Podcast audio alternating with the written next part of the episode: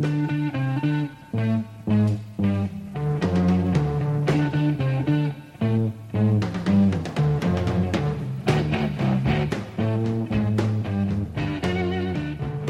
to the Rock's Backpages podcast. My name is Barney Hoskyns. I'm here with my colleague Mark Pringle. Hi, Barney. Hello, Mark. We will be talking later about Elbow. We will be hearing clips from the week's audio interview, which is with Ginger Baker, and we will, in general, be talking about everything that's new on Rock's Backpages this week. We will also be talking about and with David Hepworth. Welcome. Hello, nice to be in your cupboard. The cupboard welcomes you. Yes. David Hepworth live from the Rock's Backpages cupboard. Um, it's a it's a great All pleasure. the best to- things are done in cupboards. There's nothing wrong with that at all. I, I, nothing against it. Perhaps we better not go All the best that road. podcasts are done in cupboards. Oh, best Seriously. podcasts. They're not done in posh studios. They're done in cupboards. Yeah, yeah, yeah. Seriously. Yeah. Well, it's lovely to have you in the cupboard. Welcome. Surrounded by your history as a journalist. Many of the magazines Oh, that, good you, God. that you've written for, All some that the ill-advised launched. features.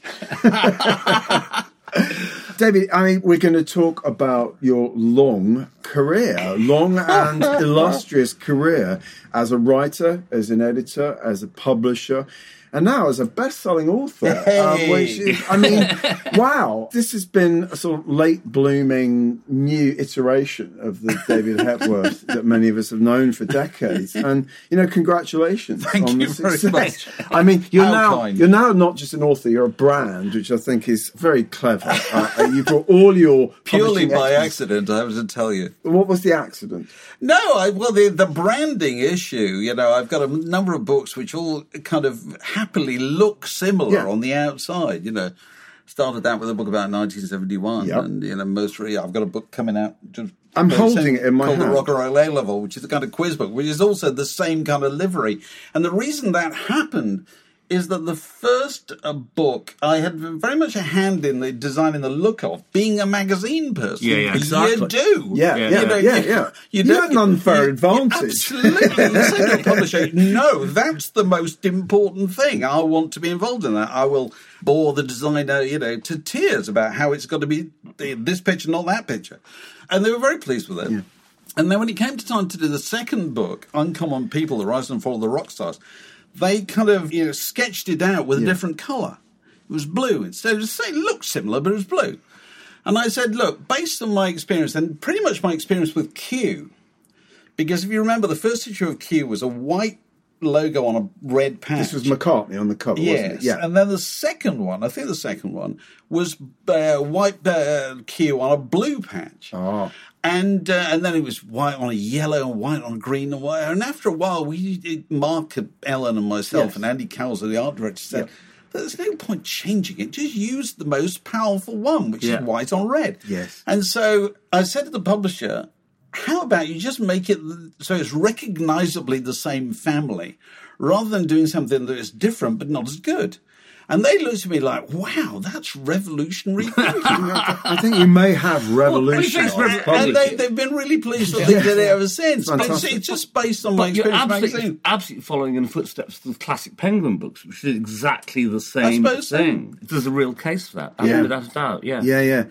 Deb, we will, we'll be talking about the new book, The Rock and Roll A Level, subtitled A Very Hard Pop Quiz. I got what first one right, and it's, then it's downhill. Down there all the way. right, good. Yeah. I think what we're going to do is we're going to ask you some of the questions Oh, right. and make damn sure you know the answers. well, but yeah. we'll look forward to talking about this in a moment. I wanted to go really back to the beginning of your story. I also think sort of things that I'd be interested to know, like how you first met Mark Ellen. But you grew up in Yorkshire and Yeah, came yeah. to you came to London at a certain point. I came to people London at the age of 18 as soon as I possibly could. You to know. become a member of the Metropolitan Elite. Yeah, absolutely. Successfully. I, you know, laughably, I was one of those people who sort of thought they ought- wanted to be an actor when I was about 17 years Oh. old. And my parents, being like everybody's parents at the time, said, I'll tell you what, don't do that. Go and be a teacher instead.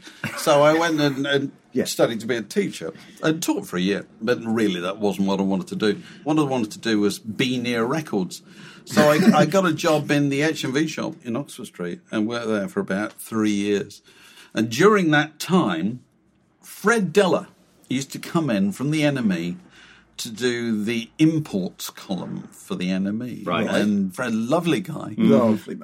And Fred was the kind of guy, unlike most rock journalists, that you would, sorry, air quotes, rock journalists. um, Fred, very approachable chap, you Yeah, know. yeah. And so I said to Fred, Fred, if I wrote something, Yeah. would you read it?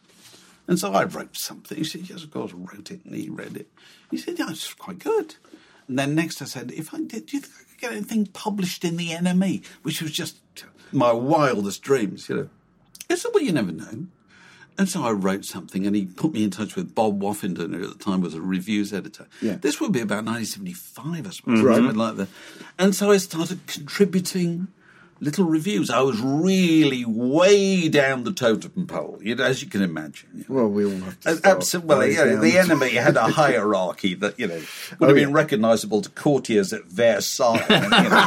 Uh, and, um, and, you know, started doing that, you know, so I was doing it as a bit of a sideline while working in a record shop. And then I wanted to work for a small record company. I worked for Berserk. Beserkley, yeah, that's a Yeah. good start. As a, as a, which taught me a lot.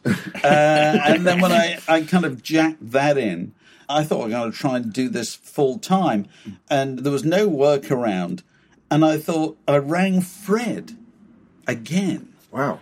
I said, Fred, do you know any work around? And Fred, being the sweetest man alive, mm. said, Nick Logan's just started this magazine called Smash Hits Wow. Mm. and he could do with some help. So I rang Nick, and Nick pretty much said, "Can you come in tomorrow?" you know, because he started this thing. It was done two monthly issues or whatever. Yeah, it was yeah. just going great guns, and he needed people to help write it and put it Yeah. together. And so I, I pretty much went in there and never left. And that's where you met Mark Ellen, I'm Uh, I know I kind of met met- Mark before while Ah, working he for the the record NME, company, didn't he? Yeah, I'd worked for. I'd, I met him while working for Beserkley Records. I, he, he, he Because he was a. Jonathan Richman fan. He- no we met at a terrible earthquake gig in Salford Poly, and I think it's 1976 or something like that. You can't make it up, And it you? was just terrible. Even I thought it was terrible, and I was a guy from the record company. And Mark Ellen, characteristically was going, That was amazing. And so, you know, that's where I met him. And then I kind of, you know, rejoined. When he joined, he was he contributed to Smash Yeah. Hits. And then when I became uh, editor, he, he became number two there, kind of thing. Obviously, working for Smash Hits, working for Nick Logan, you were working with and for one of the great editors and editor slash yeah. publishers of that age. That must have been amazing training for you, seeing him in action as an editor. It was. It was. I kind of mistakenly thought everybody was like Nick. Of course, I, I subsequently learned that they weren't at all. But what I learned with Nick was that your, your job, the editor, is to stand over the layout, smoking tons of cigarettes Yeah, as we did in those days, Yeah, yeah. and decide how it was going to look and how it was going to play and how it was going to communicate Yeah, yeah. and what the headline was and what the captions were. Yeah. And all those things were massively important, you know, hugely important kind of craft skills, Yeah, Yeah. which yeah. he passed on Yeah. Sure. you know, and that, and that was the thing that that was the secret ingredient of Smash Hits, which was then taken into Q. Yes, Yeah. absolutely. it's very much the same I mean, thing. that, that was the answer to my question. It Yeah. wasn't a question, but I mean, for me, I, I, didn't read Smash Hits at the time because I was an NME snob. You know, you know, Smash Hits was for kids.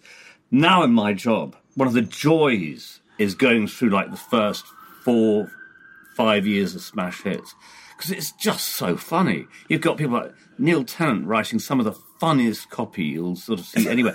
No one is taken seriously, and for me, that's just well. I'll tell you what, I've got a WhatsApp group with Mark Ellen and Barry McIlheney, so Yeah, yeah. three former editors of Smash Hits, and we regularly communicate. Uh, and the most recently was when Sam Smith announced that henceforth he wished to refer to as as they Because- yes, yes, because yes. gender Yeah, issues. Yeah, yeah. And and I just said to Barry and Mark, how do you deal with this if you're Smash Hits? You, you know, seriously. Absolutely. Seriously. Yeah. Because the whole deal with Smash Hits was that you kind of, the whole attitude of Smash Hits is pop stars. They're a rum lot, aren't they? You know what I mean? And he was quite sympathetic. Yeah. It wasn't unkind Yeah, about yeah, yeah. anybody, but it was like, now that's weird. Yeah, you know yeah. what I mean? Well, now you can't, You can't say do that. because you will offend- anymore. you will offend because so it- It's a serious Yep. gender issue, that- isn't it? that- Rather than that- kind of oh, That's wacky and the other thing that struck me looking at it is how broad the, the variety of types of acts that Oh, you wrote everything. about. I mean, you get like you know, the angelic upstarts. There was nobody who was not in Smash. Yeah, I know. It's, it was Nobody. I mean, again, that would be impossible now. Now everything's been salami sliced into it, sort of. Yeah, you know, well, I think what happens is that with all successful music titles Mm-hmm. back in the day, which is you start out trying to appeal to everybody you can, and then you find hotspots. Right. And then you kind of reverse engineer Yeah. to favour the hotspots. Yeah, yeah. Mm. And so whatever it has an inclination to become, it is exclusively, it becomes exclusively that Yeah, thing. yeah, you know? Yeah, yeah, yeah. Because by then you've got competitors who Exactly. are making it more difficult for you Yes, to move around. uh, uh, Well, the second piece that we've selected to feature you on the homepage this week, though, is an interview with Ian Dury and Wilko Johnson, which, you know, in a, in a way, one would be surprised to find those those two veterans of the sort of pub rock scene in Smash Hits in 1980. But there was room for everything, as you said. There were pieces like the Angelic Upstarts, Yes, but, weren't I mean, and everyone was in there. but Yeah. also- yeah, but also people like Ian Dury loved Smash Hits. Yeah. yeah, of course. He of course. he appreciated the value of Smash Hits. Yeah, yeah, yeah. And I think one of the pieces I think I wrote this for Smash Hits uh, around about the time of Reasons to Be Cheerful, which is his great listing Yep. of everybody he kind Yep. of admires. Yep. And I just sat on a bus with him going up to Sheffield, I think, and said, "Right, let's just go through the lyrics." Tell me who all these people were. Mm-hmm. Yeah. Bono Colliano or whatever. Yeah. And he did, and he was absolutely delighted Yeah, to yeah, do it. And, you know, Smash Hits was was always in favour of that kind of thing because it broadened people's minds. Slightly worryingly, you did spend a period as a, sort of the police's Boswell. I did. Somebody had to do that. yeah, Mark Ellen did the jam, and I, I got I got the police. yeah, and I I was I was only talking about it the other night. I was talking in Sheffield at a literary festival, and uh, I was recalling the time when I interviewed. Stewart Copeland, who at the time lived with Sonja Kristina out Yes. at Yes, Kildare, yes. Not in far from where we're sitting now, Right. Hmm. actually, in quite a modest house yeah. because uh, they'd had all this success, and, Yeah. you know, but the money hadn't come in yet. And as I was leaving, he said, "I've just come back from Japan, and I've just been given this. Try it." And he handed me this this kind of box, looked like a dictating machine, and these unpromising little headphones with orange pads. I put it on, put it on, and pressed the, and it, that was the Walkman. And it was uh, He had One the of the first first- one. Yeah.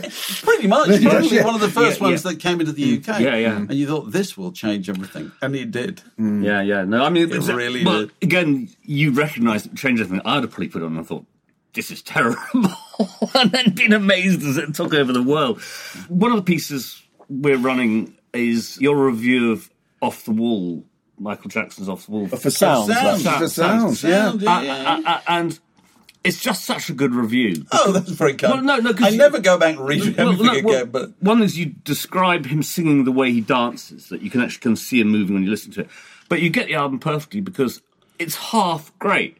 And the half good bits, the up tempo stuff. Yeah, yeah, yeah. And Michael Jackson was always a poor ballad singer. Yeah, yeah, that's true, And you always actually. kind of really regretted that he had to kind of like chuck two or three of the things on his album, especially his duets with people like Paul McCartney. You know, Although you do, aff- you, you do admit you're affected by "She's Out of My Life," how about do I? which is fine. I think that's okay.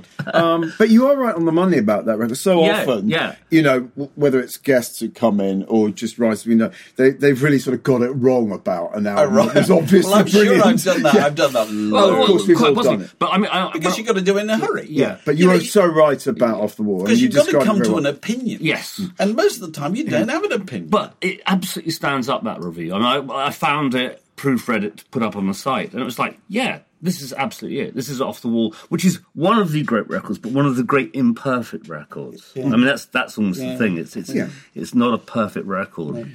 Well, same with Thriller, really, Yeah. which I think actually gets better with time.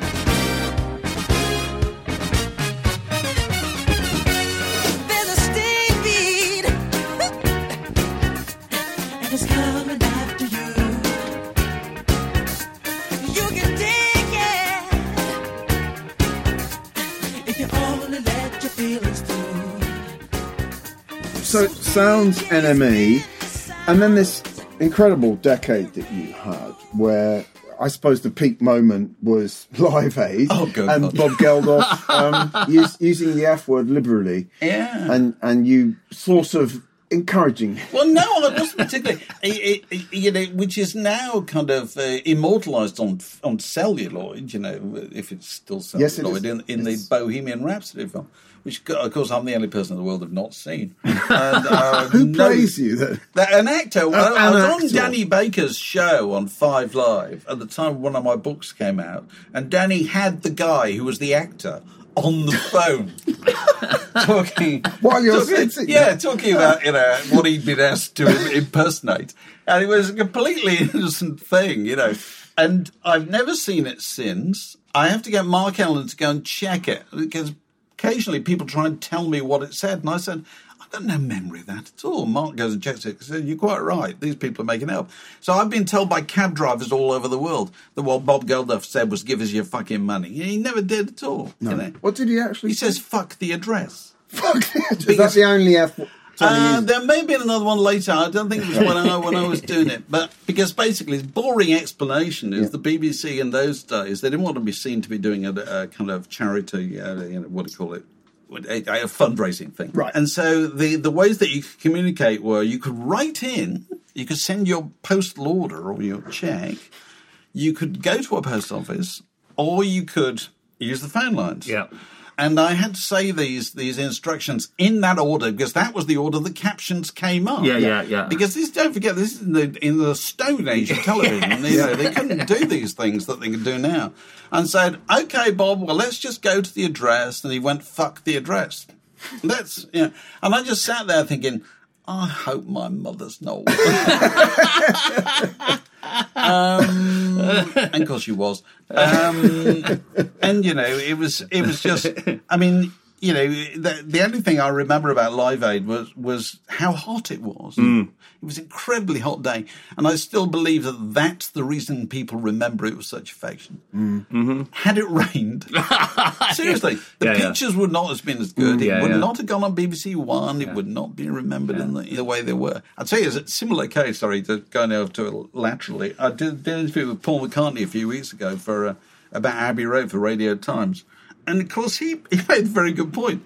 Talk about the cover of Abbey Road, you know, six pictures, Mm-hmm. three times across the road.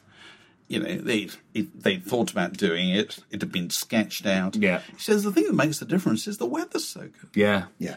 Yeah. Yeah. And it's Well, we- absolutely Yeah, yeah. true. Two weeks Yeah. ago, David, we tried to recreate it in a rather lazy fashion. Oh, it- There's a crossing outside that you crossed about 45 minutes ago. And unfortunately, it wasn't Oh, a very just nice there. day. Yeah. Matt, Matt Snow played John. Right. Yeah, I was. You were Paul. Yeah, no, I was Ringo. No, you were Ringo. Or Pr- You Pringo Ringo. Star, as someone Yes. says. Chris. Jasper over here was Paul, and, and I was in double denim as George. right, but sure. it wasn't a lovely day, and it wasn't Abbey Road. We And we, actually did, had someone- and, and we looked nothing like the it, was, Beatles. it, it was the weakest, flimsiest eh, eh. sort of visual. I mean, just to could- continue on this tangent for a moment, because you can never talk about the cover of Abbey Road too much, in my hmm, experience. okay. I went to see Mark Lewisohn's run through of his Right. fantastic Yeah. Hornsey Road, Abbey Road, you know, presentation. Yeah. And, and it was way too long, uh, but it was brilliant. Hmm. And he was looking to cut it, and he said, "Any suggestions for what to cut?" I said, "Mark, if you cut one thing, cut all the pastiches of Abbey Road, because they're an embarrassment." Hmm.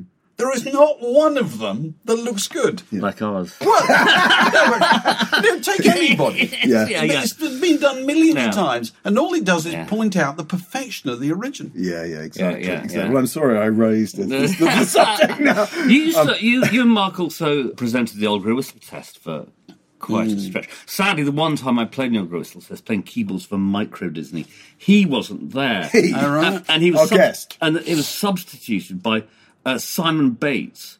And Simon I know, but for some Standing in for you. some extraordinary reason. And we were walking down one of those long curving corridors in Television Centre, and he was walking ahead of us backwards, apologising for being on the show.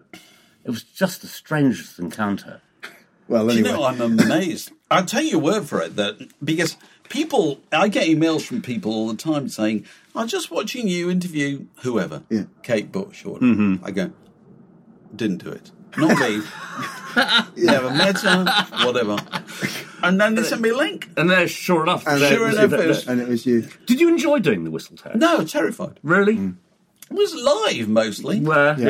yeah. you know, and we used to just pace behind the curtains before it went live. Mark and I looking at each other and saying, "If somebody said to you right now you could go home, would you go home?" Sure. Oh yes. It's frightening. It's terrifying. it was okay. absolutely, absolutely terrifying. Yes. Um, but then again, you know, in retrospect, I'm kind of glad I did it. Yeah, you know, yeah. they- because you, you get a lot of mileage out of it. you you know, do. I, I do that. You know, when I do speaking things, there's always somebody says, "Oh, you Yes. know, whistle test or whatever," Yes. and I always make it part of my CV. I say, you know, was sworn out by Bob Geldof in front of the largest television audience in, on history. earth, Yeah, exactly. and uh, and so there's always a story to tell. Yeah, and, yeah. and you, you and Mark are a, a great double act, and you're still. And and, and in extraordinary. closest of friends, I used to do the Word podcast. We're very close friends. yeah, and that, that, that's, some- there's something a- really a lovely about that. sustained professional and personal friendship over that sort of period of time. It's like I Well, said, 40 plus unique, years. full stop. You know, I mean, it's a, it's incredibly rare. It's, it's I suppose so. Yeah, yeah. I don't know why it is. You know, we don't occupy that world at all. I suppose you know that that kind of helps. Mm. You know, we're both married to women who couldn't have less interest in what we do. I think that helps too. Yeah, I'm the same. Yes, yeah, yeah. I don't think my oh, All wife's right, ever listened up to our with it. podcast. No, no. I tried to stop her doing it. But actually, one of the things I was thinking the other day was we had Ian Penman in as a guest, and then he was your guest Yeah, on the yeah. Word podcast. Sorry, it's getting a bit incestuous here. Yes. But actually, what was rather nice was that once upon a time, there were all these sorts of factions, weren't there, in the world of rock journalism and music journalism. And, you know, if you'd been doing a podcast in the 80s, I don't think you'd have had Ian Penman, but we're all sorts of friends now, aren't we? Which is rather sweet. I suppose so. Yeah, hostilities. tough. hostilities are over. Well, because I mean, my understanding was, and you may correct this, feel free, that when you and Mark launched Q, the sort of brief really was anything that isn't like something like anything that isn't like Paul Morley and Ian Penman is probably acceptable. It was funny.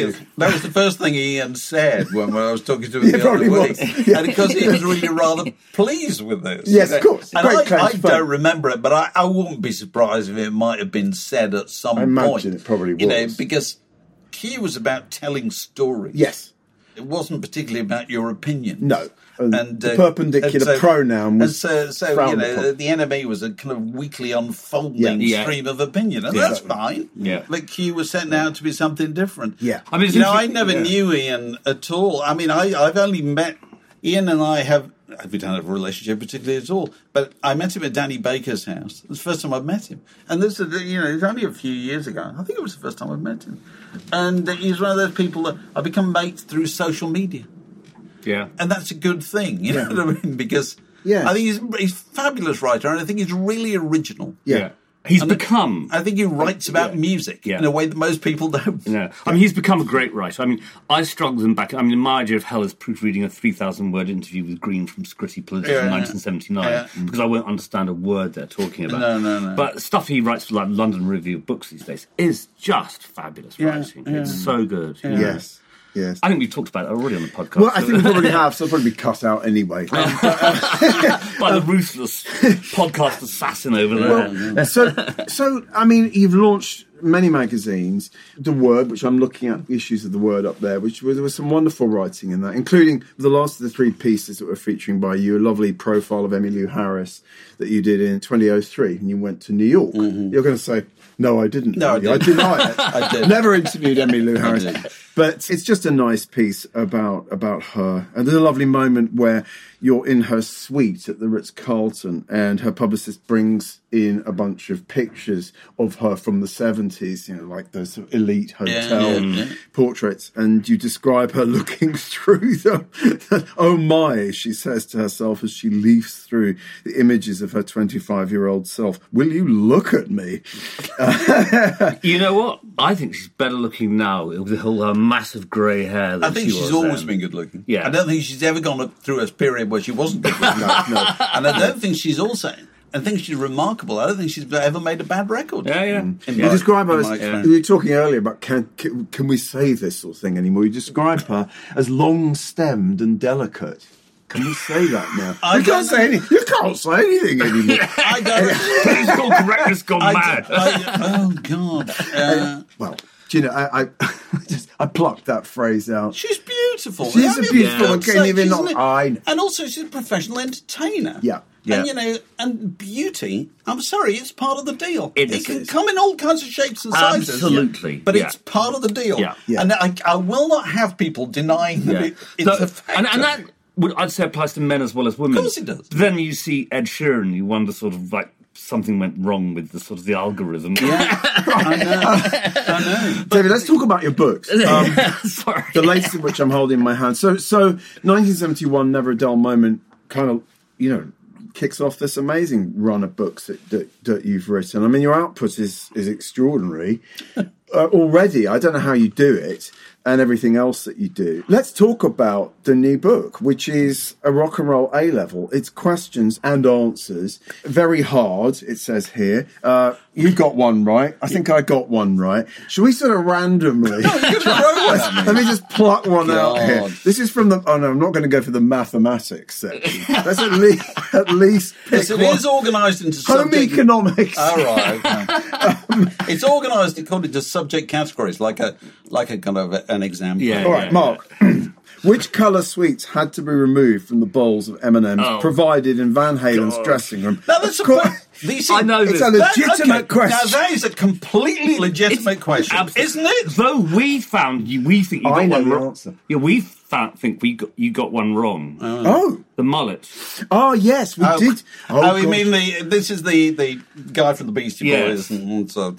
Yes? We're not going to be pedantic here, but we thought that. But that- first that- of all, what colour of M and M's was excluded? brown. Brown. Brown. That's Uh, absolutely that's absolutely right. so legitimate question. Yeah, You've no, got two a- right. absolutely. No, we think the mullet was already a term in circulation before the beast. It- it- I know what you mean. I know what you mean. I, d- I don't know. I haven't got the book in front of me. I think I've tried to pick my words very carefully.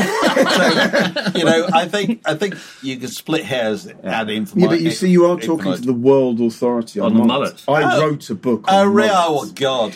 so I'm afraid, you know, it's just incontrovertible. But I think I think say. so. It's it's who is it? One member of the Beastie Boys popularised the expression mullet Yeah. Via a feature in, in Grand Royal magazine. Grand Royal yeah, magazine, it- and it yeah, was yeah. the, the it was the greatest thing that had been written about the Right, hairstyle right, at that right. point. I'm just going to quote from your intro to the rock and roll A level. So the book that you hold in your hands is dedicated to the proposition that the things pop music touches on are every bit as interesting as the music itself. And then you say, if you're looking for more examples of that most debased currency rock trivia, look elsewhere. But then you say, I love trivia, or as I prefer to call it, detail. I mean, what uh, essentially, this stuff fascinates you and probably fascinates oh, us Oh, yeah. as well. The minutiae. of. Oh, yeah. Um, so, so what? I think you said you used to run a competition on GLR. BBC London, Yeah, GLR, yeah. Greater GLR London as it was, Radio. yeah. So that that that's where the idea was born. And so. How did you? What were your criteria for the questions? It's uh, divided into. and, oh, look, talking about Oh. talking about. There's some great pictures. Oh. Lovely picture of David um, Lee Roth's chest, very hairy chest. Uh, they, they, they, it was, this started with the publisher. The publisher said, something the publisher said, why do you write quiz books? Surely you can just store away a load of questions as you're working and note them down. That shows you what a what a kind of naive view concept. they have of how these things are done. And I thought, I, and I kind of was flattered. I thought, oh, all right, okay. And then I set to work. I thought, God, it's a major undertaking. Yeah, yeah. It took me yeah. absolutely ages because you know once I'd given myself the categories, but it's things like, okay, I'm interested in, and I think it's one of the questions in the book. Little Feat sailing shoes. Mm-hmm. The cover of Yeah. is inspired by what painting? Yes, Fragonard. The Swing. Right? Which no, I mean, Right? that's fabulous. And I mean, I'm was- sorry. You know, and you can go further. Who was the who was the famous spy? Who was the world authority on Fragonard? That's more that, that, that's no. Matahari. Anthony Blunt. Anthony Blunt. Oh, well, of no, course it would be. He was an art critic. You know, Yeah, art- but yes, he- you know, yeah. it isn't. I think the swing might be in the Wallace collection. Um, the, the, it's in. It's actually in the Frick Museum in, in Oh, New okay. York, All right. um, and I've seen But- it but with I the mean, naked eye, and I, I- thought sailing ship. yeah, yeah.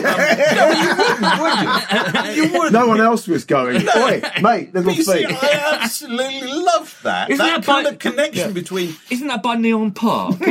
no, it's Fragonard.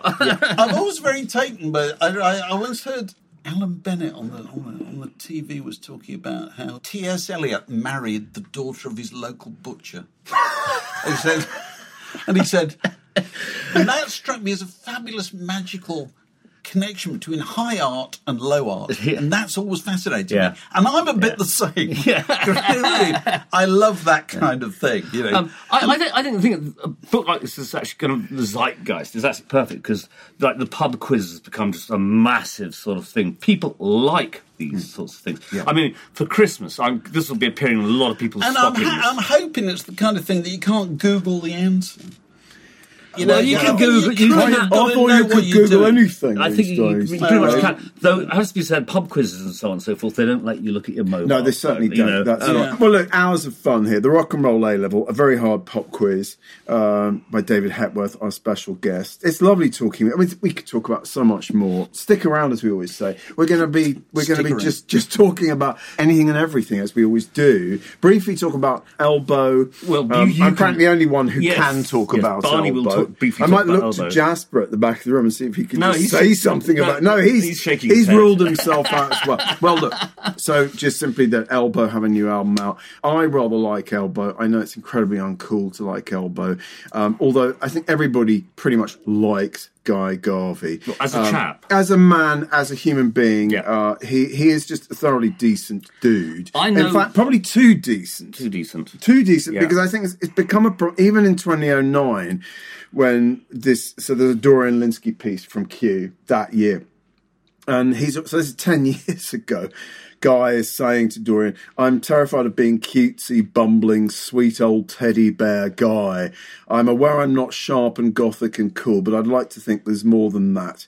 Isn't he lovely thing? And in a way he has become this sort of Yeah. hail fellow well met this this guy who doesn't look like a rock star at all who gets you know thousands of people at Glastonbury I singing know- along to I one day like women this who worship. yeah He, he he's got a very very strong female following. I think because he is actually a nice guy, and that some women really quite like nice guys. well you know so I mean I really like that out, Jasper. nice guys come first. I really liked the first album a lot, I have to say. I haven't loved everything as much since then, but I thought Asleep in the Back, which was 2001, I thought was a really great like Manchester album that drew on sort of things like Spirit of Eden, Talk Talk. It had that that those sort of sonics about it. And I just thought, and I interviewed them a couple of years after. I just really, really did like them as a band. It wasn't just him.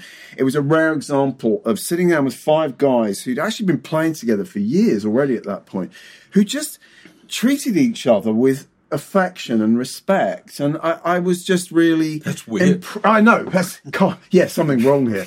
I mean, but they're still together. I mean, it's still the same lineup, which says everything. And the piece that Dorian did, they're sort of talking about how they go from being these these perennial underdogs to national treasures, and it all really happened at mm-hmm. Glastonbury when everyone sung along to One Day Like This. And I think since then they're a band that can sell out the O2, and they are a sort of beloved institution now. I also just think he's a genuinely decent human being, a good a good role model. I heard him on the Romaniacs podcast the other day. I think with Dorian, funnily enough. yeah, that's enough of this good guy stuff, Barney. Well, he's, Where do he's you got a, stand on interviewing groups together? well, having interviewed the sort of reunited version of the Beach Boys with Mike Love sitting next to Brian Wilson, What? When was that? that was probably about 12 years Oh, ago okay, or something. right. When that album, what was it called? That song about God made songs on the radio or something. Oh, okay. Anyway, I anyway, I mean, I came into the, I came into this recording studio, and they were lined up in this sort of semicircle, and it was just surreal to see Mike and Brian next to each other. So that was the most extreme example. Of, it can be really hard work. It's terribly. It can be incredibly Mm. hard work. It's all all their tension. How many times have you had to do that? Would you say? Uh, well, I've, I'm sure I've done it loads of times. But if I ever have a choice, Yeah, don't wouldn't do, it. Don't do it. Mm. No. because you bands they're like political parties. Yeah, yeah, yeah. They don't tell the truth in front of each other. There's always one member sitting or there they do, sulking. or one of them does, and everything goes to Well, hell. Uh, whatever. You know, Yeah. the tension Yeah, yeah. between bands. Bands fascinate me. Mm. Yeah. This kind of social organisation. Absolutely. They're unique. Anyway, Elbow's new album, Giants of All Sizes, is out this week. I believe it is quite sort of Brexit themed, according to what I heard of Guy on the Romaniacs podcast. So I think safe to say that he is on he's on our side. Let's just leave it at that. Okay. At These, at these, at these- Ellipses, yes, ellipses. these turbulent times. Drinking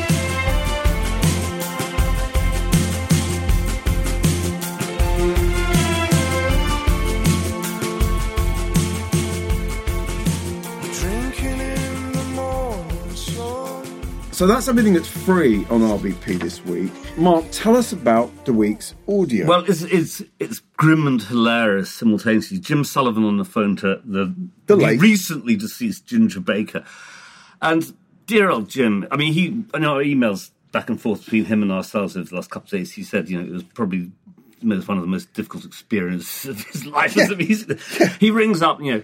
How uh, long ago was this? um, Not long ago. 2015. Oh, right, okay. And Ginger's back in England, having lost his South African ranch. We will all Most see. recent. Yes, his most recent catastrophe.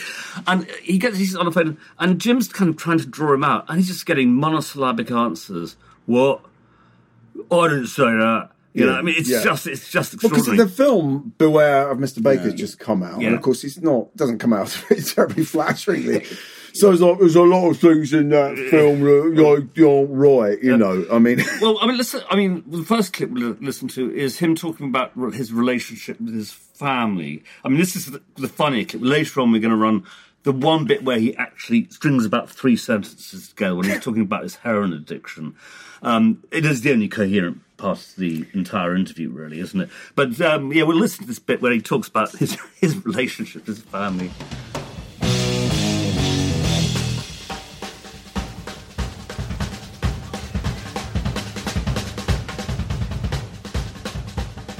Oh, I don't know what people say about me, do I? Uh, I guess some of the things that, that were in the movie uh, about your personality, uh, you know, your relationship with your family, uh, etc. What about my relationship with my family? Well, it's suggested that that hasn't, you know, over the course of your various marriages and children, that hasn't been a very smooth ride, I guess. How do you mean? Well, in that uh, you've caused a fair amount of damage by doing what you've done, from you know being with groupies to not paying attention to the kids at the t- certain times. Uh, not, told you that? well, again, I'm getting this from the move people in the movie, interviewed in the movie. Well, you talked about Kofi. That would be one of them, yeah. Yeah. Take most of what Kofi says with a pinch of salt. right? Okay, all right.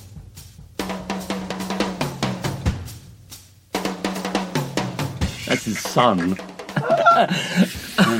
oh my! I mean, by this point, it was quite late in the interview.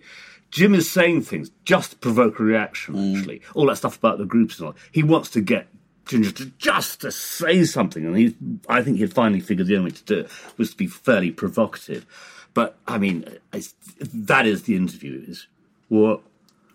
Yeah, No, I, it's- it's- I, I saw the film and I came away from the film thinking, as I increasingly think nowadays, I'd love to make a film about the families of rock stars. Mm. right. Yeah. All the collateral damage, you know, Yeah.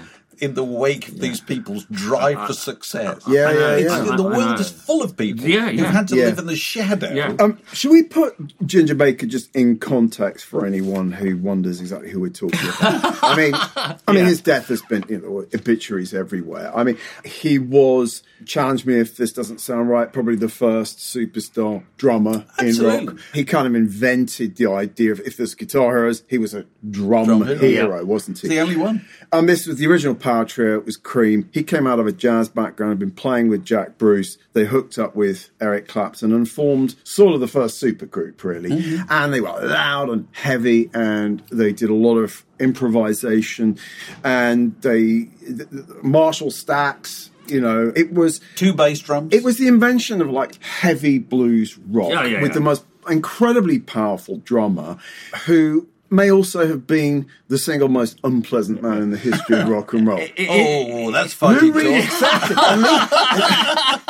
No, no, no. It reminds me. It reminds me of the Fawlty Towers. No, I won't have that said. There's a place in London. but he took, but was, he wore that as a badge Yeah. of pride. I mean, you know, he talks about the Cream reunion. Unfortunately, he doesn't talk about how it ended, and it ended the same way that his relationship with Jack Bruce first ended with the Graham Bond organisation when they had a fight on stage, and the Cream Union ended with them having a fight Did on they really? stage. Yeah. Yeah. I saw him with the Graham Bond organisation. Did you? Did you? Blimey. 1966 on tour in Wakefield. Oh my So god! that- well, funny, that- that I, is I, li- after listening to Ginger, this audio, I, I just I listened to Jack Bruce, and who comes up as just, as, I mean, I don't think Jack Bruce was the nicest guy, but compared to Ginger Baker, Sweetheart. his absolute sweetheart, and he says, what happened was Ginger pulled a knife on me. In, Yeah. in the Graham Bond, in, Yeah, yeah. it was an audition. He pulled his knife on me and told me I was fired from the group because I was too busy. I mean, pulled a I- fucking knife. I, I know. He talks about how he feels he's respected by the great jazz drummers because he did work with a lot of these people. I assume, in their part, mostly for money. Because, uh, because I've got this Elvin Jones quote from 1970. He's talking to Life magazine, and he's asked about rock drums. He says, Keith Moon, he's a drummer. Everything the band does goes through him. Ginger Baker, nothing happening. Cat's got delusions of grandeur with no grounds. Oh, really? Because they had a famous drum battle at the Lyceum, didn't they? I think they did. Elvin Jones and Ginger Baker. I think they do. and what's strange about that also is that in this audio interview, Jim is talking about Elvin's being a mate of Ginger's. Yeah, which I- I- I don't- I think- Max Roach the same. Yeah, I don't think anyone's a mate of Ginger's. I mean, the one thing about the movie is the extraordinary isolation he seems to live in, with that sort of black, almost like mail order bride, which was, Hmm. you, you know, it was, and he's bullying his son on camera. I mean, to- but but also, I mean, I don't know much about the reunion, but I I sort of got the impression it was a kind of pension top up. Yeah, I- yeah, I think. And Clapton doesn't need his pension topping up. Though I apparently, wouldn't Gin- imagine. Ginger in this interview claims that Clapton was the one who suggested it. Okay, Yeah, but, but- he but might have suggested of- it as a benefit for the rest Yeah. of them. Because I that, think- and I think this is a big issue. Yeah, yeah. Yeah. With bands who've been going for years. Yeah, yeah. That's why the E Street Band or whatever, they're always nervously hanging on. Are we going to get another tour? Because that makes a massive Yes. difference Yeah. to these people. Yeah, yeah. And there's usually one person who decides mm. Yes. whether it happens. Yeah. The same thing with Neil the person- Crazy Horse. of course. Yeah. You know, Yeah. they've sometimes spent years in the wilderness waiting for that call from you. You know, Yeah, no, um, that's, that's, that's, that's all.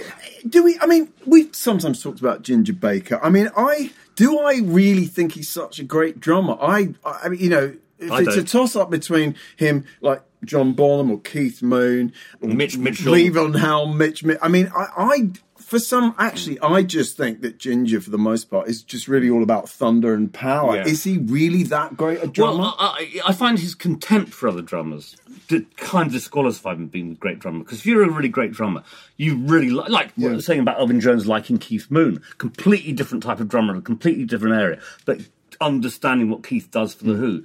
Ginger Baker's slagged off John Bonham over and over again. Now John Bonham comes from a different tradition. John Bonham's out of Al Jackson. He's out of Memphis R and Yeah, B yeah, drumming. yeah, Yeah, and uh, so it's doing a different job. You know. but he had feel that He had- I don't oh, think God. Ginger Baker has ever had. Uh, I'm afraid. Well, I, in his defence, hmm. I like Disraeli Gears. Well, the live It's a stuff. re- no, a Disraeli Gears. No, the studio album, yeah. Disraeli Gears, which they made bludgeoningly in a day. I think. Yeah, yeah. And I, I like his sound. I think it was a Sunshine of Your Love where they were looking for a way to do it. And Ahmet Ertegun was in the studio and he said, do it like Apache by the Shadows. right. And so if you listen to it, Okay. he's playing Yeah. Apache by the Yeah. Shadows Yeah, that's- that's- all the way through that. Well, that's and really- I, yeah. I do like that because you know they're quite economical Mm. songs. Those, yeah, it's a great. The weird thing I was I was I said this on social media the other day after he died is that people forget is that we used to dance to Cream. And if you listen to Disraeli Gears, it's full of snappy tunes that you can dance to. Mm. And so, in that sense, there were Ginger's group, like the Stones and Charlie's group. Yeah, yeah. You know, Yeah. what happens with posterity? It always takes Yeah. over. It always becomes about the songwriters. Well, Jack or the Bruce, guys and- out the Jack. Bruce said it was Ginger's group in a sense Yeah. when they when they first formed. Yeah. One of the most dismaying things in the audio is when Jim asks him about you know Air Force and about working with Fela Kuti, Hmm. and you know this really interesting thing he did. He went to Nigeria. You'd think that would produce something. He just there's a long silence and he just goes pause. I mean. Really, can you not do any Do, better do you than not that? think it's possible? It's the kind of person who was actually appallingly shy. And therefore, the only Yeah. way he could present himself was by being unpleasant Really obnoxious, and yeah. terse. You know what I mean? 'Cause Yeah. he, he couldn't Maybe. bring himself to show any weakness, I think you're any probably right. Mm. vulnerability of any kind. You know, And maybe that sort of keys him with his heroin addiction and so on and so forth. You know, heroin as a way of actually kind of shielding himself off from the world in a way. It's- Yeah. it's may- may- and we'll hear a bit more about that. at And, the we'll, end, and at we? the end, we will hear a bit more about that. I'd like to go on to um, Yeah. what's going into the library. Dawn James interviews The Who for Rave in 1966. Dawn James is one of our favourite writers. oh, I used to I used to buy Rave in '96. yeah, well, I mean, you? I- Oh, yeah, yes. and, You and- don't look old enough. and we, we, we got him as a guest in the podcast. A Very few- influential a few- magazine. few months Yeah. back. It's a fantastic magazine, and mm. also it had longer interviews with artists than anything else. You never got interviews that long in the NME or Melody Maker. Well, Melody Maker you occasionally get the older one in the mid sixties, but Proper but profiles. proper profiles. Yeah. So she, she gets to meet the Who, and she takes an instant dislike to them. You know, uh, partly because they're they're being really bolshy. They're sort of in their full aggression mode. You know, Pete Townshend answers most of the questions, and he says things like. Drugs don't harm you. I know. I take them. I'm not saying I use opium or heroin, but hashish is harmless, and everyone takes it. Now, to have that printed in a pop magazine in 1966 yeah, it's surprising, isn't it? is really quite something. Yeah. She then writes a paragraph saying, "Well, I don't take it. I don't tut, tut," you know. Uh, um, Were all these things illegal at that point? oh yeah, Yeah. oh yeah, oh yeah, oh yeah, oh, sure, oh, oh, yeah, sure. oh yeah, yeah, yeah. And so, so it carries on like this. You know, you must get your kicks where you find them. Everyone needs kicks. We get some of ours through our work, but this is a real case of the interviewees and the interviewer really not seeing eye to eye on anything. Mm-hmm. But what one reason why I like Dawn James is she gets that into the piece in a way that most journalists in those and most male journalists wouldn't, wouldn't have. have, wouldn't no, have. no. I mean, well, that's not entirely true because Keith Altham is very good at right getting stuff in between lines. Like the time he interviewed Cream, going back to Drake, and they were all on acid, and they were at Primrose Hill. And he doesn't say they're on acid, but you read the piece. You know very that's exactly what he's saying. yeah. Uh, and also, anyone interviewing Van Morrison when he was with them will allude to the fact that they're some of the most unpleasant people they've ever met in their lives as working can, can you, journalists. im- can you Well, imagine does having that a, apply to the whole group? can you imagine having a drink with Ginger Baker and Van Morrison Uh-huh. and, and Lou Reed? Red hair. um, moving on to 68, LA Times. So, I occasionally find, you know, one of my jobs is to look online to find pieces in various newspaper libraries, newspapers.com and so on. And I found, and Tom Nolan's one of our favourite writers, writing for Rolling Stone and people like that in, in, in the late 60s.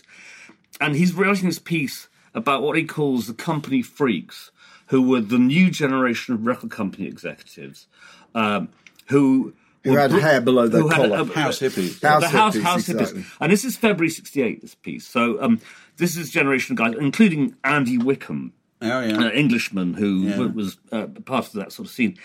And what's interesting is that Barney and I were talking about this afterwards, and Barney was saying to me that how right wing Andy Wickham had become. That was my, my understanding. Uh, and what's interesting is his loathing of what he was doing was starting to come through even then.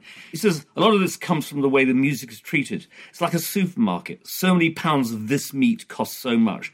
The price of the meats fluctuates. The Grateful Dead before Monterey were worth so much, after Monterey worth so much more, like meat in a supermarket.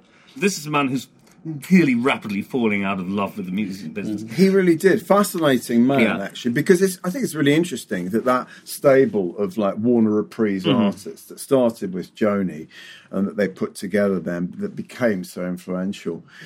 Um, he was really responsible. He signed Joni, this this Brit. Oh, really? Brit Yeah. in LA, who then who then sort of really took against the counterculture, and uh, at a certain point, I think he moved to Nashville because country music was the only music that he liked because really? it, 'cause it wasn't it wasn't like Wasn't hippie long hair to be- yeah, music. yeah. Very very strange. This is a really great piece. Yeah. It's, it's long. It's about almost four thousand words, and it's. I I, I don't know if Barney, if you'd read it when you were doing Waiting for the Sun or, the- or your cooking. I read it two or three Nolan Yeah. pieces, and I did interview Tom. Uh, It, it's, it's probably the first time anyone outside of the industry itself came aware of this notion of the house hippie, the company freak, Mm.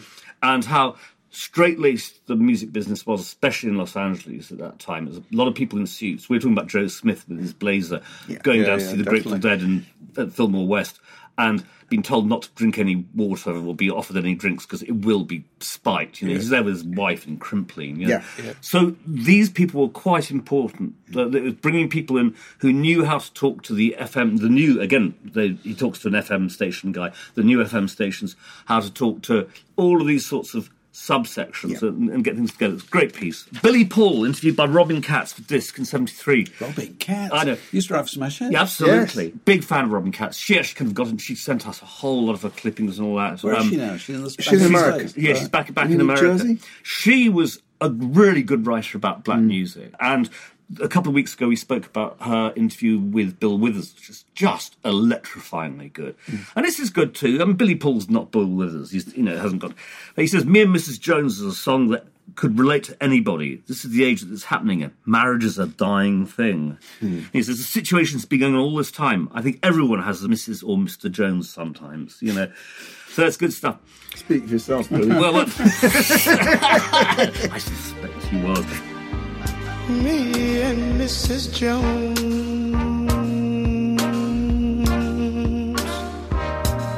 We got a thing going John Swenson, Rolling Stone, in, in July '77. So this had been a month before they came to that not very good English tour, Little Feat, when Little Feat came to, and it's Well, all second tour. about uh, yes, Yeah. and it's all about Lowell's sort of gradual retreat from the band. And so the opening paragraph, it was, it was- yeah, the opening paragraph more or less is. When we really get going, we can play music as complex as Weather Report or Herbie Hancock, Little Feat pianist Bill Payne contends after a set of steaming rock funk at Washington's Warner Theatre. Except we're coming from a rock basis instead of jazz. This isn't necessarily an overstatement, since Payne co-wrote Little Feat's dazzling fusion instrumental, A Day at the, Dog Race, on their latest album, Time Loves a Hero. the track is especially meaningful. It clearly indicates the musical direction most of Little Feat favour, and it's the only tune in which lead singer guitarist Lowell George doesn't play during the live shows. and the rest of the article goes on to sort of say, but it's all going to be great, and Lowell will come back and all that sort of stuff. But this is basically the chasm is appearing here. yeah I met Lowell George briefly. Did at, you? uh, wow. At the first. So when's the first tour? Seventy five. 75. 75, yeah. Okay, well, so Warner Brothers Music Show, and they had. You were there. You were at the Rainbow. I was at the Rainbow, As I was. and I didn't see you. They, right. And they had a reception to launch the tour at the American Embassy in Grosvenor Square. That's right. And, and, you were invited. and I went along and we talked to Bill Payne, who was very nice, and then Lowell George lurched up, and he remains the most out to lunch individual I've ever been in the company of in my life. That's Wow. Uh, that's I, I, something. you know, I think he was, he, he- uh, he a bit jet lag, tiredness, drugs, God knows Yeah, what, yeah. you know. But that show was just extraordinary that Sunday I- afternoon. yes, it was. I'm so fed up. I didn't get to see it. I guess what we're saying here is all three of us love Little Feat. To uh, Oh, absolutely. Yeah, Little, yeah. yeah. well, Little Feat are the only group I've got loads of bootlegs by. They used to buy bootlegs at, at literally a shop that was a hole in the wall just off Carnaby Street.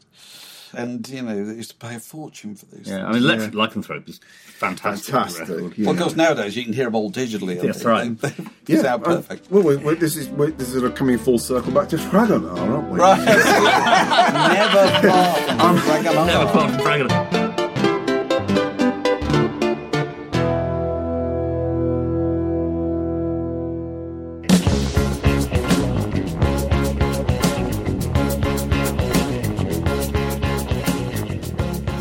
Moving to 1981, this is Richard Cromelin on the phone to Jerry Dammers, the specials. Ghost Town's just come out as a single in America. And Jerry Dammers sounds really low, you know. And actually, the band were already were splintering in 81, weren't they? They were about to sort of morph into the special AKA. It was not a happy camp It was not by the happy camp. time Ghost Town came out. So Richard Cromelin says, despite its alluring music, Ghost Town is one of the most downbeat records ever to go to number one. It's not a very hopeful piece of music. And Dammer says, well, as I say, it was written in a space of complete depression. On a more personal level, it was about disillusionment with rock and roll and the alienation and paranoia that success, inverted commas, brings.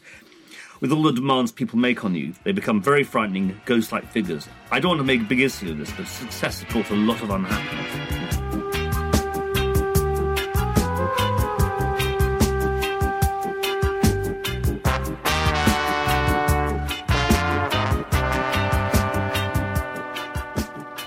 I'm sorry, I'm going from one crumbling rock Moral. musician. Yeah, Moral I know. You've got is this the- almost morbid interest Yes, in it's- unraveling the- the- of See, beloved unsuccessful, rock groups.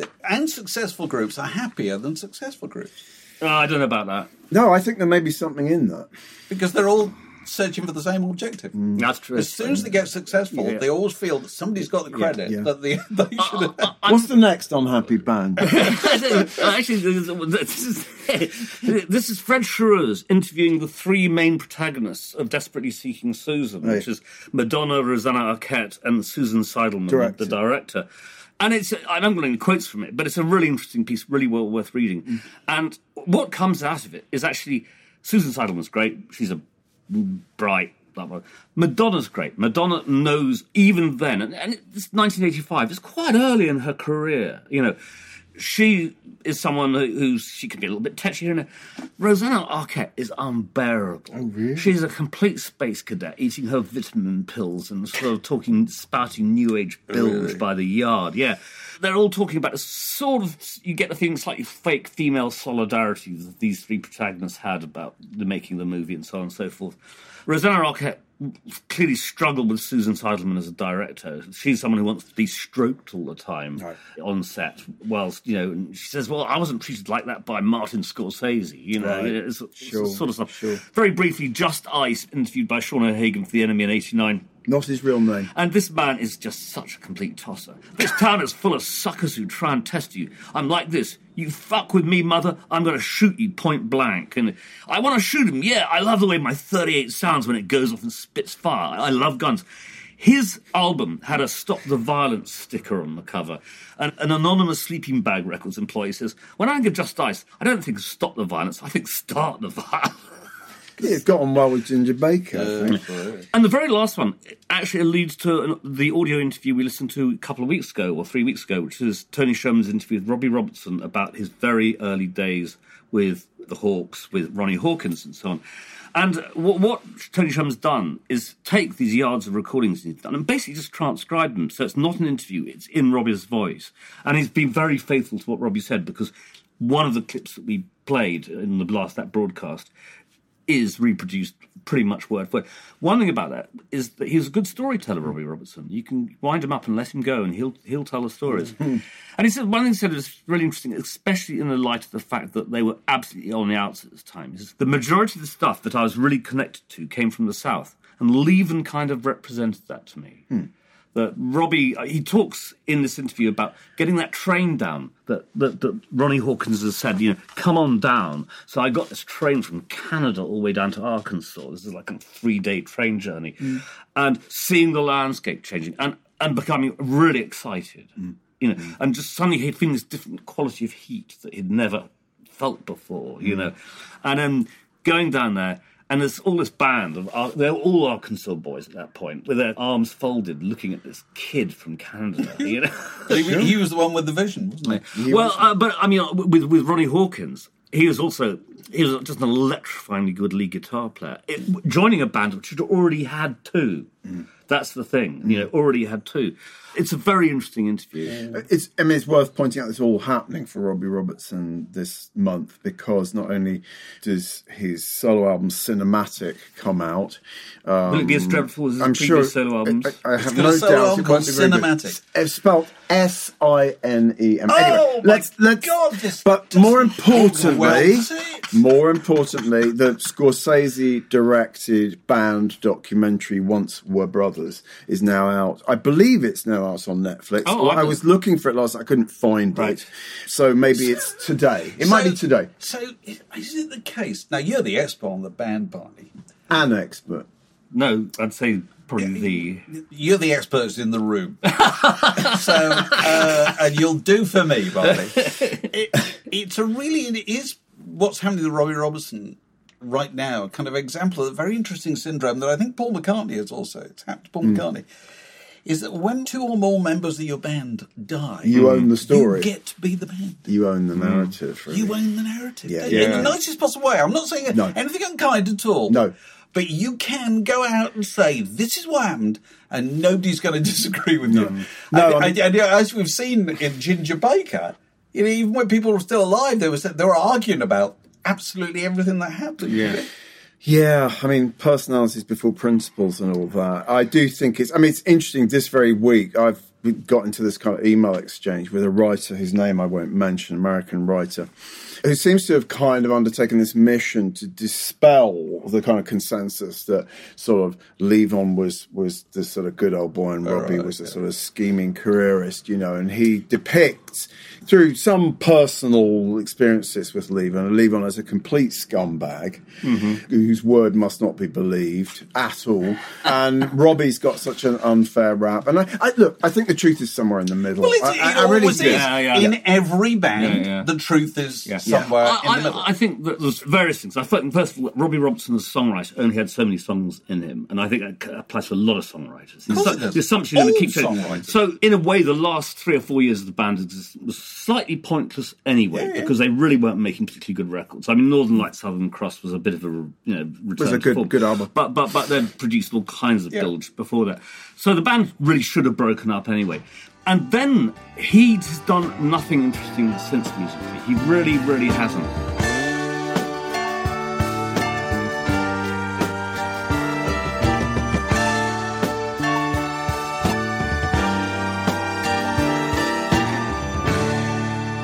Is that your lot? That's my lot. I only want to just briefly mention before we wrap up. I think we should note the passing of Barry Masters, the oh, lead singer of Eddie and the Hot Rods. So Eddie and the Hot Rods were this. They were kind of the missing link between kind of pub One rock of and punk, isn't weren't they? Three in a way? months, they were the hippest group in Britain. Right, for They three really months. were. I Three could. months. I saw them, and I just thought this is. I'd rather see Doctor Feelgood any day of the No, week. they and were they kind were, of younger and sexy. they were younger and sexy, but He had a nice musically- torso, but didn't he? He had a good They were torso. Really hot stuff for three months. Well, honestly. there's there's the Seriously. countervailing opinion. Okay. You see, I had, a, but I mentioned this partly because a rather nice experience that Adam Sweeting, who has written the Guardian obituary for Barry Masters, sent me a, a rather plaintive email. I think probably about a week ago. I'm desperately trying to find out something about Barry Masters' childhood and adolescence. I can't find anything, not even on Rock's Backpages. He says, and I'm, I'm really sorry. I'm not sure we can help. And then the very next day, the lovely, wonderful Daryl Easlea, who used to work at Universal, um, sent me these liner notes that he had done for an Eddie and the Hot Rods compilation, where Barry Masters talks all about his childhood and adolescence and what came before Eddie and the Hot Rods. I mean, I didn't think they were a great band, to be honest, but I get that at that point, no one knew about the Pistols or what was just around the corner. So it was it was different from Supertramp. Should But we just say that? But it's interesting. uh, You talk about that with, with Robbie Robertson. You know, the, Right. the, the truth about rock bands doesn't matter who they are. They have a very brief period of inspiration, followed by a very long career. you know. Yeah. And if you have a hit early on, you're married to each other for the rest of your life. That's a Yeah. difficult marriage. It's a difficult marriage. Yes. I mean, we're like a rock, well, like a rock band here at Rock's Backpages. Well, I was thinking aren't about we? him Yeah. and Mark Ellen. yes, so we, yeah, yes. Yeah. Well, so, uh, David, it's been such a pleasure Yeah. having you here. It's been fun being on your cupboard. Oh, bless you. Thank you so much. Come, come back to our cupboard anytime. So, just to reiterate, David's book, The Rock and Roll A Level, a very hard pop quiz, is out this week, and all his other books are available, published by Bantam Press, all Ban- Bantam Press, Yeah, well, yeah, yeah, yeah. and all available in the usual places. So go seek them. And I'm actually, I think, coming on your podcast in December. You are. Mark's invited me to talk the, about Tom we're Waits. talking- about Tom We'll Waits' see you then. 70th birthday. That's right. I shall I shall look forward to seeing you again then, Cheers. David. And that's it from us. We'll be back next week, same time, same place. Thanks for joining us. We're going to go out with a last clip from Ginger Baker talking about heroin. We'll see you next week. Bye.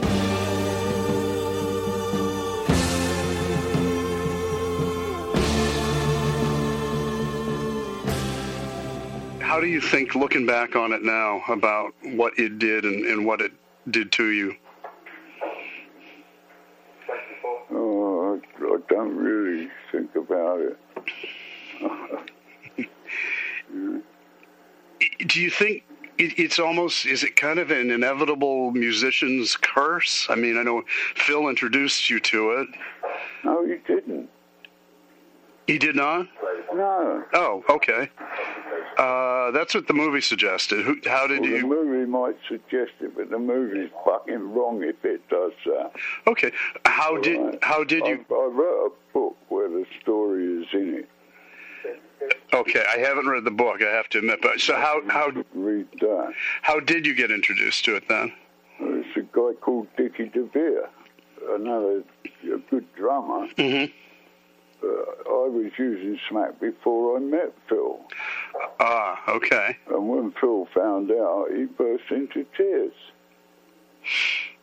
Because He he was always warning me about, don't do it, you know. And I was already doing it. right, Didn't know. right, right. what's inside of you.